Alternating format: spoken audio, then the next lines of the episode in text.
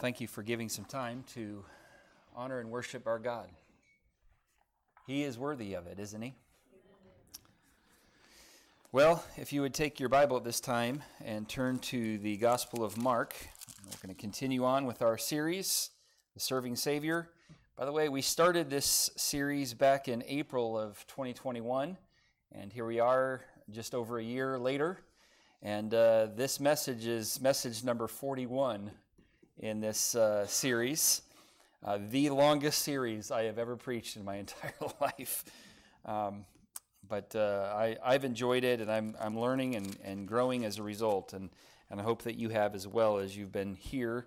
And uh, I want to encourage you to continue to be faithful as we wrap this up. We're, we're well over halfway through this series, so I hope that uh, you'll plan to be here for the rest of it. Mark chapter 10 and we're going to read verses 28 through verse 31. And uh, if you're there, if you would stand, if you're able to, uh, for the reading of God's word out of respect and reverence for the holy word of God. Mark chapter 10, verses 28 through verse 31. Bible says this Then Peter began to say unto him, Lo, we have left all and have followed thee. And Jesus answered and said, Verily I say unto you, there is no man that hath left house, or brethren, or sisters, or father, or mother, or wife, or children, or lands for my sake and the gospel's, but he shall receive an hundredfold now in this time houses, and brethren, and sisters, and mothers, and children, and lands with persecutions, and in the world to come eternal life. But many that are first shall be last, and the last first. Our Lord, we're thankful for this service and the opportunity to uh, gather together, assemble together. Lord, it is a beautiful thing when uh, believers are able to meet together in one location uh, for the worship of our great God. And, Lord, to hear from you. And, Lord, I pray that you would bless this time. Help it to be profitable and I pray, Lord, that all of us would have an open heart to you and to your word. And uh, Lord, I pray that we would be willing to not just be good hearers, but then to uh, be good doers of what we hear so that we don't deceive ourselves. And Lord, I pray that uh, you'd receive glory for all that goes on in Jesus' name. Amen. Thank you. You may be seated. Title of the message this morning is uh, the title of the song, the last hymn that we just sang, I Surrender All. And I want to start this morning uh, by reading actual responses from comment cards given to staff members of a wilderness recreation area. Number one, trails need to be reconstructed please avoid building trails that go uphill. That's a good suggestion. Number two, too many bugs, spiders, and spider webs. Please spray the wilderness area to get rid of these pests. I think that was my wife who wrote that, uh, actually. uh, number three, please pave the trails. Chairlifts need to be in so in, in some places so that we can get to wonderful views without having to hike them. Number four, the coyotes made too much noise last night and kept me awake. Please eradicate these annoying animals. Number five, a small deer came into my camp and stole my jar of pickles. Is there a way I can get reimbursed? Please call. Number six, escalators would help on steep uphill sections. Uh, number seven, a McDonald's would be nice at the trailhead. And number eight, this is an interesting one too many rocks in the mountains. now, these comments and complaints indicate that the people who made them do not really understand what it means to be in a wilderness area. They were looking for something convenient and comfortable, which does not come with the territory in a wilderness area. But similarly, many people claim to be a disciple or follower of Jesus Christ and don't truly understand what that really involves. They don't get that being a disciple of the Lord Jesus involves a sacrifice, that it involves service and it involves uh, surrender, that it's not always comfortable and not always convenient, but it is always worth it. Can I tell you that? Now, last Sunday, we took some time as we uh, looked at the previous passage uh, to examine this poor rich man that came running to Jesus. This was a young man who seemed to have it all. He had riches, he had rank, he even had religion. But he was missing the most important thing a relationship with the Lord Jesus Christ. And when faced with God's character and God's command, and ultimately his own condition, he, he made a choice to go away grieved. He came running to Jesus knowing that he was missing something, and he left still missing something. Why? Because he wasn't willing to surrender all in order to follow Christ. Now, if we are going to be real disciples of the Lord Jesus in our day and age, we must be willing also to surrender all. Now, after our Lord gives the lesson on the danger of riches to his disciple, d- disciples, Peter raises his hand and does what Peter does best. He opens his mouth. and, uh, and this time, uh, I, I, I can almost imagine him trying to be the teacher's pet, so to speak, in, in his uh, statement in verse number 28 and uh, asking uh, what kind of reward he will receive for surrendering all in order to follow Christ. Now, I imagine the other disciples were, uh, as Peter opens his mouth, they're kind of cringing. You know, it's like, oh no, not this again. Uh, the Lord's gonna, the Lord's gonna ream Peter, and we have to kind of, he's gonna go into a big lesson, and we're gonna like, Peter, why don't you just please be quiet and keep your thoughts to yourself instead of always opening your mouth? And we're the ones that have to get the brunt of it. And I imagine they were going, oh no, another rebuke from the Lord. But instead, as we just read, the Lord actually graciously answers this question. And so, with that in mind, today I want to dive into this passage of Scripture and, and look at this concept of I surrender all. First, I want us to see in verse 28 the pursuit of the disciples. The pursuit of the disciples. And by the way, there is no other, no greater pursuit than the pursuit that Peter mentioned that they made. In verse 28, Peter began to say unto him, Lo, we have left all and have followed thee. What a great pursuit to pursue the Lord. And we're told in the scriptures that we are to seek the Lord, we are to seek after him. Psalm 105 and verse number 4 says, Seek the Lord and his strength, seek his face evermore. Proverbs 28 verse 5 says, Evil men understand not judgment, but they that seek the Lord understand all things. So it's a very profitable and worthy pursuit to seek the Lord. And one wonderful truth about those who seek the Lord, they always find what they're looking for. Jesus promised in Matthew 7 7, Ask and it shall be given you, seek and ye shall find, knock and it shall be opened unto you. So they pursued the Lord. And how did these disciples, though, pursue the Lord, and how should we?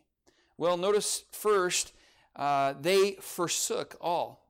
They forsook all. In verse 28, Peter said, Lo, we have left all. They left all. See, as opposed to the poor rich man, and this comes right on the heels of what we just looked at last Sunday, as they uh, heard about um, what this young man was called to do by the Lord Jesus, and he wasn't willing to do it, Peter goes, Well, we were. And, uh, you know, they were willing to leave their family and their careers.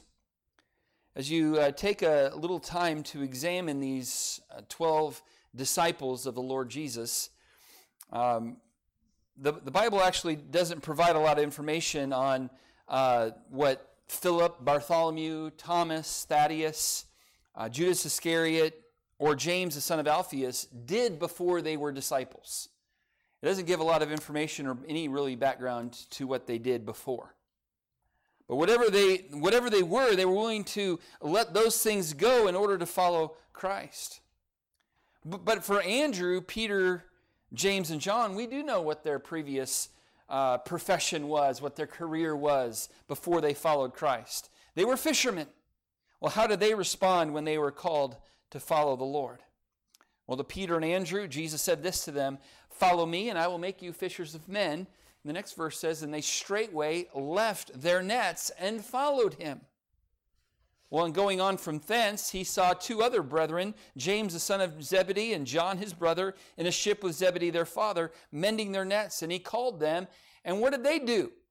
They immediately left the ship and their father and followed him. So they were willing to forsake all.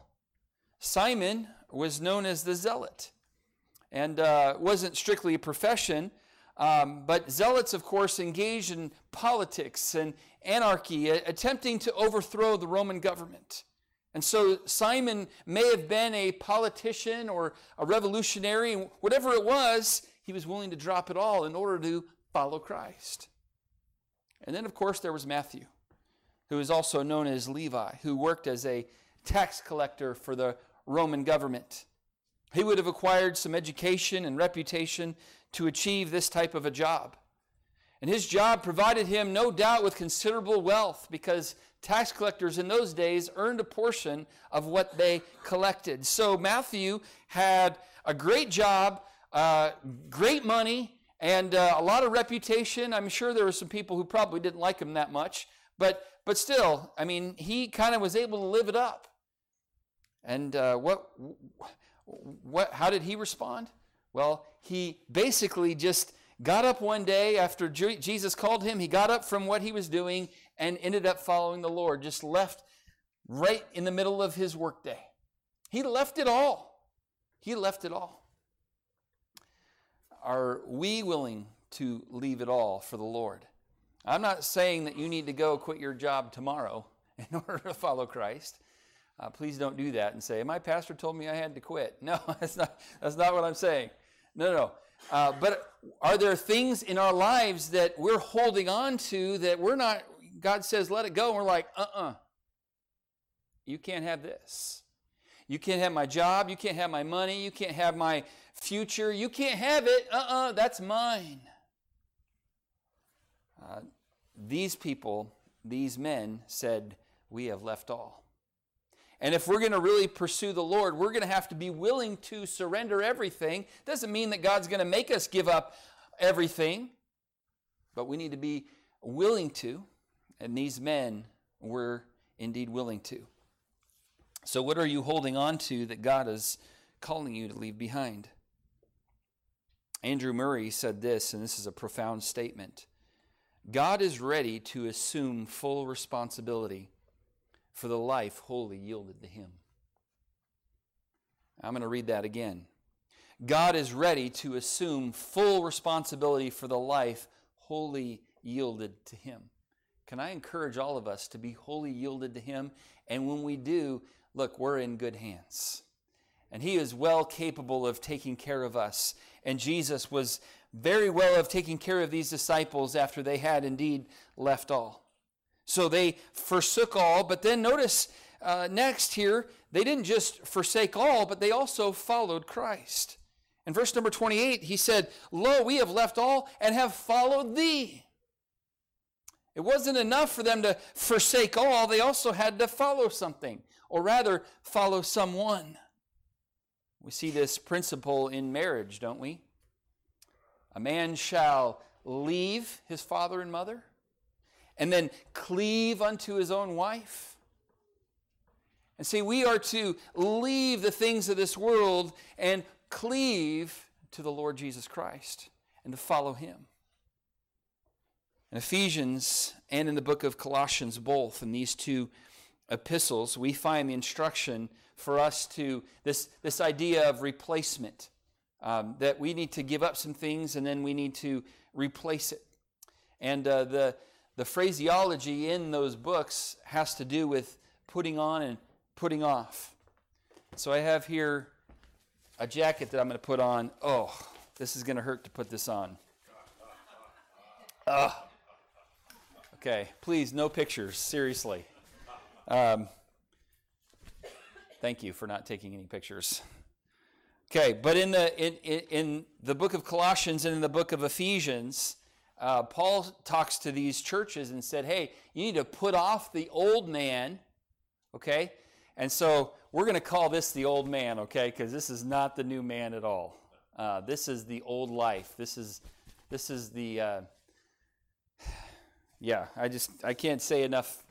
Can't can't say enough about how much I want to be out of this jacket. okay, so we take this off, but then we need to put something on to replace it and we put on the new man. And so we see this principle in the scriptures that we are to, yes, forsake, but then we are to then follow someone. Remember when I was, I've shared this illustration and, and, and what happened in my life uh, many times, but I'll share it again very briefly. When I first started, uh, I first started growing in my Christian life. I started attending a Baptist church in the area that I that I lived, and and it seemed like it seemed like every message had to do with getting rid of rock music.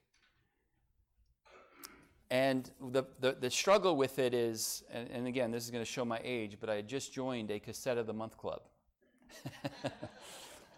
what are cassettes? You'll have to ask your parents, teens, okay? Uh, but I got I, I just joined it. It was like a penny, um, and then you have to like buy the cassettes per month at regular price, but if you do the penny and you get like 10 cassettes for free. And so I was like, man, this is great. And I had just joined that and I had just gotten all this music that I wanted to listen to, inappropriate music um, that, that did not honor God at all.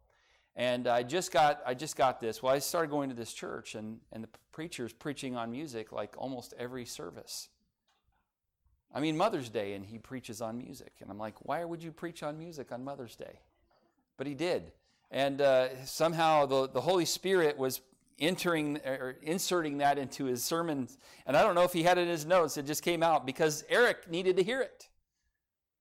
Okay, well, here's the principle. Um, when the Lord finally got a hold of my heart, and he's like, Eric, you need to get rid of that music. I know you just signed up for all of it. I know you've invested some money it's time to get rid of it. So I went and, and, into my room with a black trash bag and I put all my music. I opened that drawer and I got all those cassettes and and and I was even becoming modern. I had a couple CDs. Anyway, I got all that and I put it in my black trash bag and I thought, well, maybe I take this to uh, Warehouse. Warehouse was a music store in the area in which I lived and and uh, they would buy old music and I thought, well, maybe I could do this, get some of my money back, you know? And I went, you know what? Then I'm putting this music back into circulation. I don't need to be doing that. So I went to the backyard, opened my uh, big trash can, and put that black trash bag in there, closed it. So I was forsaking that, but now it was time I need to get some good music into my life. So I began to uh, find some good music, some hymns, and some things that were honoring to the Lord, and I added those to my collection. So I didn't just have this vacancy and this void in my life, I replaced it with something that was right. And these disciples, yes, they left many things, but then they went to what was right. And so this morning, if God's calling you to forsake some things, do it, but then make sure that you're replacing those things with something that is right, something that is godly, putting off the old and then replacing it with the new. And if we're going to effectively follow Christ, by the way, it will be evident in our love for others, and we talked about it in our Sunday school class this morning. And it will evident ourselves in the fact that we'll love them enough to want to give them the gospel and, and indeed become fishers of men, as the Lord called Peter and Andrew to do hey, follow me and I'll make you fishers of men. And if we're really following the Lord, it's going to uh, cause us then to desire to lead others to the Lord. So Peter declares the pursuit of the disciples in contrast to the young rich ruler who went away grieved. So he spoke up and said, Hey, we have left all and have followed thee.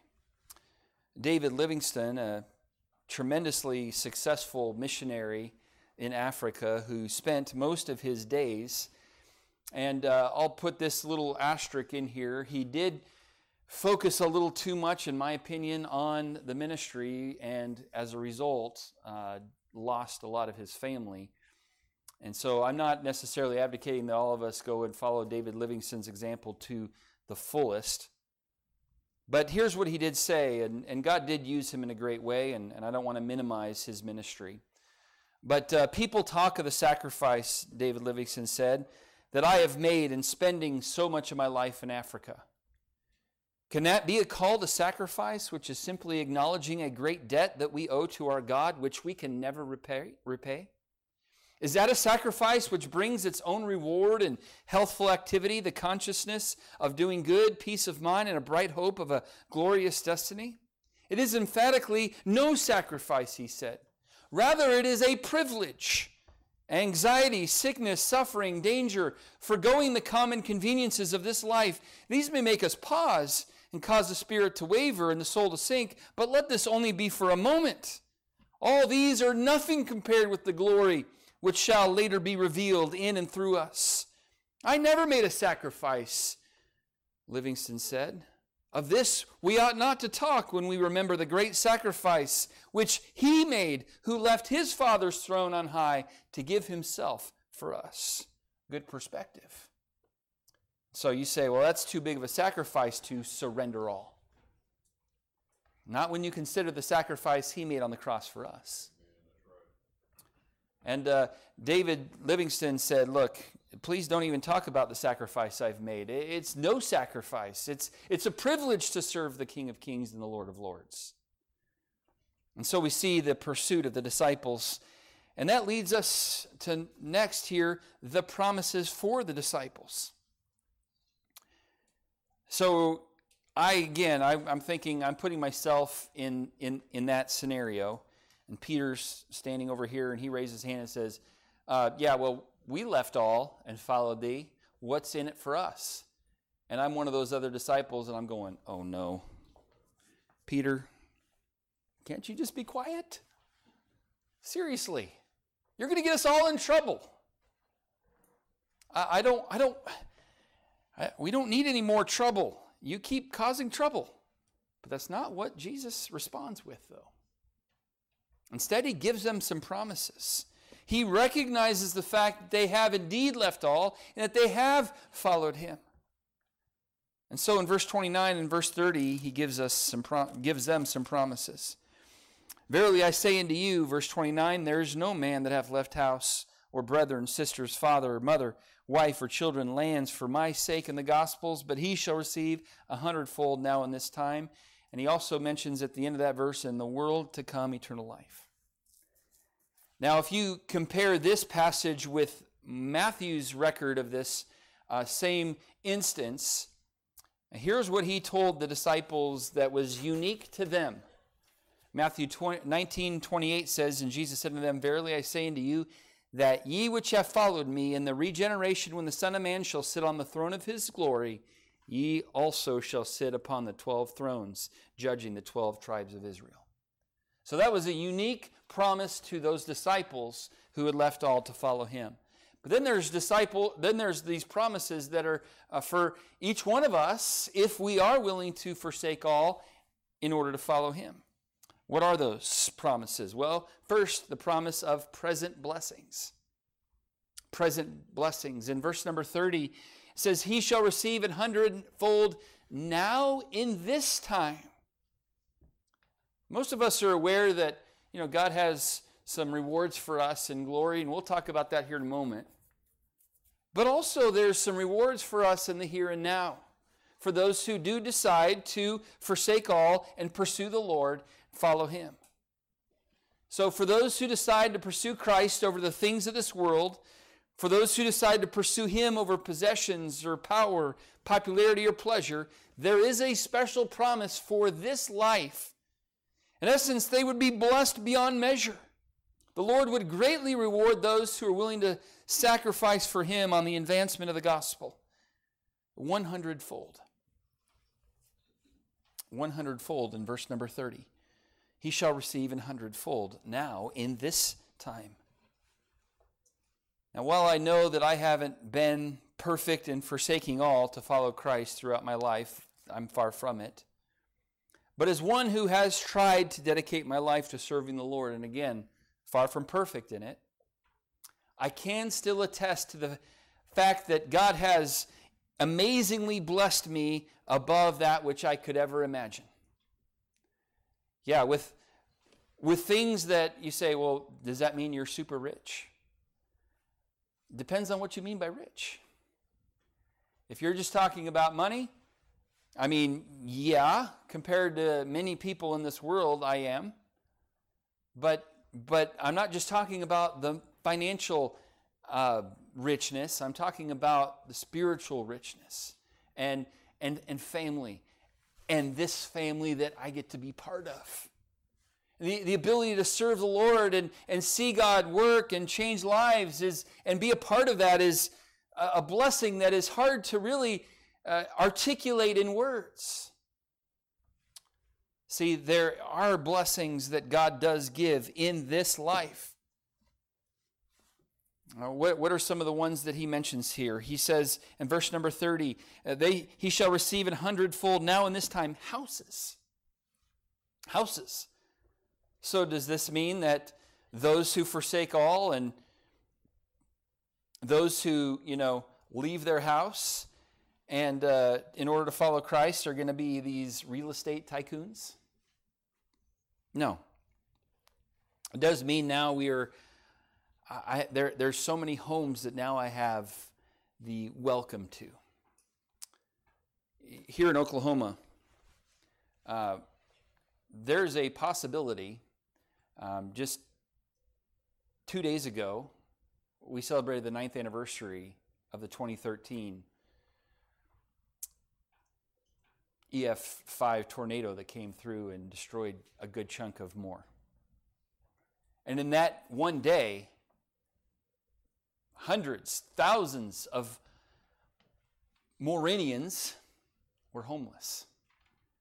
And you know, as I, as I, if that, if that were to happen, and tonight there's a tornado that comes and destroys just my home, I, I imagine maybe I'm pre- being a little presumptuous here, but I imagine that, that one or maybe more of you would say, Hey, Pastor, why don't you and your family come and stay with us for a few weeks while you get this thing figured out? And, and I would say, Hey, look, if that happened to you, I would hope that there would be uh, people in this church who would say, Hey, look, you're welcome in our home. And if that's not true for everybody else in this room, you're welcome in our home. See, that's the, that's the deal. They, now, now these disciples were walking about, and now there was all a bunch of homes that they were now welcome in and available to be in. It wasn't like that they had ownership of all these homes, but they had the welcome in these homes. Um, when he says here in verse 30, uh, brethren, sisters, and mothers and children, he's talking about the spiritual family that now they're going to have. And they're going to have these other men who become their brothers and, and ladies who are believers who become their sisters in Christ and, and elderly ladies who become their mothers in the Lord and, and uh, they're care for them like mothers would and, and, and young children who are now their children. And, and again it's not, it's not saying look you need to go and leave your family today but there have been many who have who've needed to leave um, a hostile family situation in order to uh, be obedient and follow the Lord. And when that happens, guess what? When you become part of the family of God, there are so many brothers and sisters now that you have, and, and you're going to receive those a hundredfold. As I look across this room, the, you are my brothers and sisters. You are some of you ladies who may be a couple years older than me are my mothers in the Lord. I don't have a mom physically anymore. And so I appreciate those of you who have kind of taken a little bit of that, that role in my life. Now, you are you're not trying to mother me and tell me what to do. That's not it. You're trying to just care for me and, and help. And I, and I appreciate that. And, and this is the type of blessings that uh, Jesus is referring to. Um, he also mentions lands, and, and, and I, I don't know exactly what that means, but uh, the Lord will have a way of figuring that out and, and making us know what that is. I don't really know. Um, but, uh, but notice if you compare verse 30 with verse 29, one of the things he mentioned here in verse 29 those who left father or wife, those two are not mentioned in verse number 30. He leaves off fathers and wives from verse 29. Why is that? Well, because we don't need multiple fathers, because we have all we need in our relationship with our Heavenly Father. And he leaves off wives because it would have been inappropriate to promise a hundred wives for these men. I mean, that's a hundred mother in laws. Uh, I thought this was supposed to be a blessing, you know? uh, just kidding. I have a wonderful mother in law whom I love very much and who gave me a wonderful lady for me to marry. Um, but that's why he didn't include, uh, if you go and study that out, like, hey, he, meant, he, didn't, he didn't mention fathers and, and, and wives in verse 30 as part of the blessing, as part of the promise. Those are the reasons. And uh, I like what he says here in verse number 30 He shall receive an hundredfold now in this time. Not, not, not one day in glory, okay? God does promise those who do pursue him that there would be a blessing in this day and in this time. So there's the promise of present blessings, but there's also the promise of, oh, well, this one's an interesting one persecutions persecutions. In verse number 30, he says, with persecutions. Well, this is a fine advertisement. And I think, lest this become this uh, list of perks and benefits of pursuing the Lord, he includes these two words with persecutions, plural. So, for those who decide to indeed forsake all and follow Christ, be ready for some amazing blessings, yes, but also be prepared to face some persecutions. Don't be shocked when you are mistreated for your pursuit of the Lord, because not everyone thinks it's inspiring. Not everyone is encouraged by your dedication. Not everybody think it's good that you have forsaken your old habits, your old friends, your old ways in order to follow Christ. Uh, they become convicted and they don't like it, and so they take it out upon you. Paul warned Timothy about the fact that they would that uh, there would be persecutions.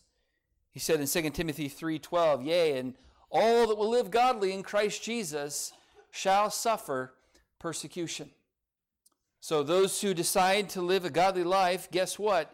Uh, you have something to look forward to, persecutions. Now, this seems strange to say, but persecutions are actually part of the blessing and the promise. Because it is truly an honor to suffer for the Lord's sake. 1 Peter 3, verse 14 says, But if, but and if ye suffer for righteousness' sake, this is not a word that I would have chosen to use, but Peter says, Happy are ye. And be not afraid of their terror, neither be troubled. If you suffer for righteousness' sake, happy are ye.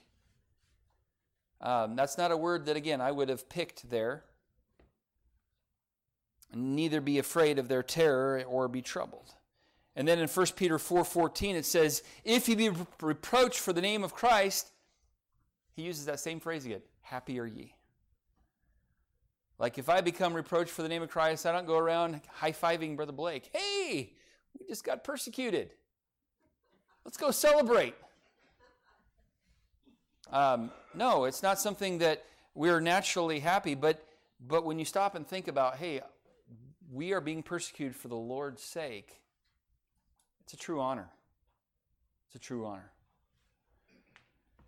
And so here he gives the promises to these disciples and to us if we are to pursue the Lord and forsake all in order to follow him. What are those promises? Present blessings, persecutions, but then also permanent blessings. At the end of verse number 30, it says, with persecutions and in the world to come, eternal life. Now, if present blessings aren't enough to encourage you to truly motivate you to pursue the Lord, then here's the other promise. In the world to come, eternal life. Now, to be clear, this does not mean that we can earn eternal life by forsaking all. No, that's not how it's not how it works. Eternal life is a gift for those who repent of their sins and believe on Christ. And if you're here and you've never done that, you cannot earn salvation by uh, forsaking all and following Him, but because it's a free gift. So it cannot be earned in any way. But, uh, but here in Mark chapter 10, the thought is that those who forsake all and follow Christ are rewarded there in glory as well as here on earth. Now, we find this truth in the event known as the judgment seat of Christ for believers, which will take place during the tribulation period. And according to 1 Corinthians chapter 3, our works are going to be tried by fire in that day. And those things which are done for Christ with the right heart will be rewarded. And those things which are wood, hay, and stubble are going to be burned up, and we're going to suffer loss on those things, but we're going to still be saved. And what kind of rewards is Paul referring to there in 1 Corinthians chapter 3? Well, just to name a couple, there's going to be crowns that uh, we will receive. Those who follow Christ and, and forsake all and serve Him uh, there are crowns that we'll be able to cast at the feet of Christ as a gift. There's also the reward of the ability to rule and reign with Him. Turn your Bible real quick. Just uh, we'll do a little uh, aside here and go to 1 Corinthians chapter 6. I just want to show you this particular passage because this is what Jesus is referring to when he says, "And in the world to come, eternal life." Uh, some of those rewards that are laying up, we're, we're, we're waiting for us in glory. 1 Corinthians 6 and verse number 1 says, Dare any of you, having a matter against another, go to law before the unjust and not before the saints? And then he, and then he says this in verse number 2 Do you not know that the saints shall judge the world? And if the world shall be judged by you, are you unworthy to judge the smallest matters? Know ye not, verse 3 says, that we shall judge angels? How much more things that pertain to this life? Okay, going back to Mark chapter 10, there's the record here that we are going to rule and reign with him here on this earth when uh, during the millennial reign of Christ, and we're going to judge angels. say, how is that going to look? I don't exactly know. But God's word says it, and it's going to happen. These are some of those permanent blessings um, that God's going to give to those who forsake all in order to follow Him. And, and perhaps there's others that are not mentioned in the Word of God that we just don't quite understand or know. So let's be faithful to forsake the world and follow Christ. So here we see the pursuit of the disciples, the promises for the disciples. And finally, in verse 31, let's look at the position of the disciples. Verse 31 But many, that are first shall be last, and the last first. And possibly the Lord even pointed back to that young man who went away grieved as he said this. You see, the Lord's value system is much different than the world's value system. In the eyes of society, the rich young ruler would have been accepted as first, and the disciples would have been dismissed as last.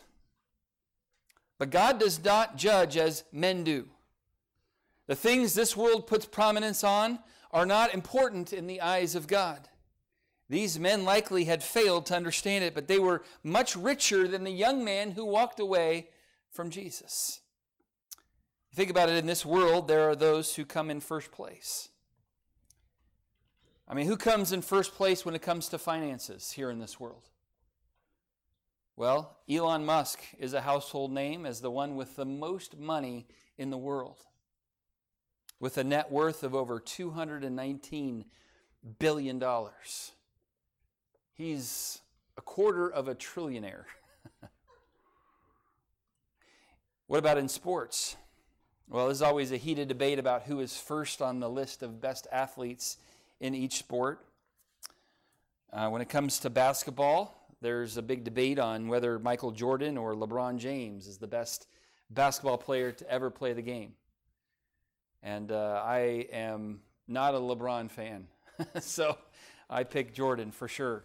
In football, there's a debate about whether or not Tom Brady is the best of all time. because he's on the New England Patriots, I'll never say that he's the best uh, of all time. In hockey, uh, whether it's Wayne Gretzky or Bobby Orr or now Connor McDavid is in the conversation. How many have heard the name Connor McDavid? Just my family. That's what I thought. That's exactly what I thought. You're like, who's Connor McDavid? He plays for the Edmonton Oilers, and they're in the playoffs, and he's making a, having a great season in the playoffs, and he's already in the conversation as one of the best players of all time. Look, we can go on and on with sports. What about in fame and in followers? Well, in social media, the social media world, Cristiano Ronaldo has the most followers all over social media with an ever growing audience. One website stated that he has over 517 million followers across social media platforms.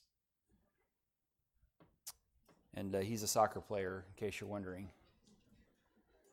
And then Justin Bieber came in second place with 455 million followers. So after I read that, I checked my Facebook this week.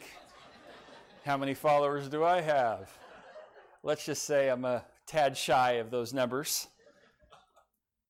Look, we may not have the possessions or the popularity or notoriety in this life that others may have, but in heaven it will be a different story. Think about Hebrews chapter number 11. This chapter lists those in the Old Testament who lived by faith, and some were notable and others were pretty obscure, and yet their names are recorded in the eternal Word of God. They may have been forgotten here on earth, but in heaven they are towards the front of the line. I think of uh, Luke chapter number 16. There are two men mentioned in that chapter.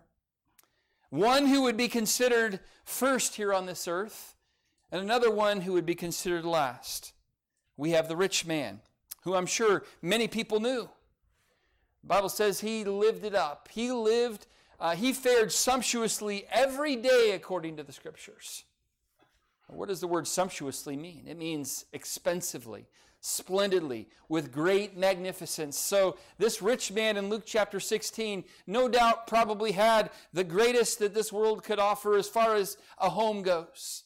He had all the amenities. He had the marble uh, the marble counters, and he had uh, the gold fixtures, and he had it all. As far as the food goes, I mean, he had, I, I, I have had some good steaks in my life, but I've never had a gold plated steak. But I understand that they exist. Gold plated steak. I imagine he had all of that, and he had uh, all the nice clothing, and, and I'm sure the, the, the sweetest chariot in the land, you know. Um, but it is interesting. He was famous and first here on earth. But in, in heaven's record, we actually don't even know his name. Luke chapter 16, try as you might, you're not going to find the name of the rich man. He's only referred to as the rich man. I'm sure everybody knew his name. He uh, probably made the news on a nightly basis there, but uh, we don't even know his name. He may have been first here on earth, but life eternal in life eternal he was last. And then there was the other man in Luke chapter 16, a poor man, a beggar of a man. Probably no one even knew his name on this earth or even cared what this homeless man's name was. But we know his name is Lazarus. See, he was last here on earth, but in life eternal, he was first. So the point is, friend, don't chase the first position here on earth.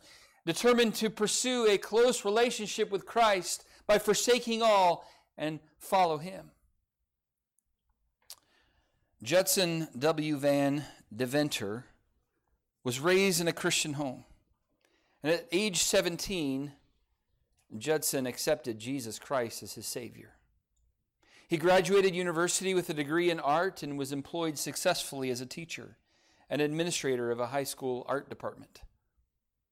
He traveled extensively, visiting the various art galleries throughout Europe. Van Deventer also studied and taught music. He mastered 13 different instruments, sang and composed music. He was very involved in the music ministry of his church and eventually found himself torn between his successful teaching career and his desire to be part of a ministry team. The struggle within lasted for almost five years. Well, you fast forward five years later, and in 1896, Van Deventer was conducting the music of a church event. And it was during these meetings that he finally surrendered his desires completely to God. He made the decision to become a full time evangelist. And as he submitted completely to the will of his Lord, a song was born in his heart. What were the words to this special song? All to Jesus I surrender. All to Him I freely give. I will ever love and trust Him, in His presence daily live. The second stanza of that song says, All to Jesus I surrender. Humbly at His feet I bow, worldly pleasures all forsaken. Take me, Jesus, take me now. I surrender all. I surrender all, all to thee, my blessed Savior. I surrender all. What is God asking you to surrender today? I'll just say this He's asking you to surrender it all. Not to say that you have to actually leave it all. Say, I'm not going to leave my wife. I don't want to leave my wife. I don't think God's asking me to. He's asking me to stay married to my wife. But the things that we have in our lives, our possessions, you think about it, our future, you teenagers, as you consider what God has for your future. Uh, let's, let's say that this key here is to your future. And this key is to all your finances. And this key here is to your friends. And this key here is to your family. And you, you, you, you kind of name the different things in your life. God doesn't want us to hold it like this. Please, God, don't take any of it. I want it all for me. He wants us to hold it like this. Say, God, I'm gonna I'm gonna hold on to it, but I'm not gonna hold on to it. If you want to take it, I surrender all.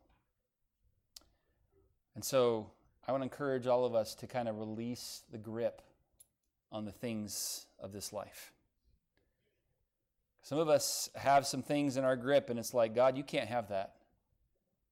You can't have my future.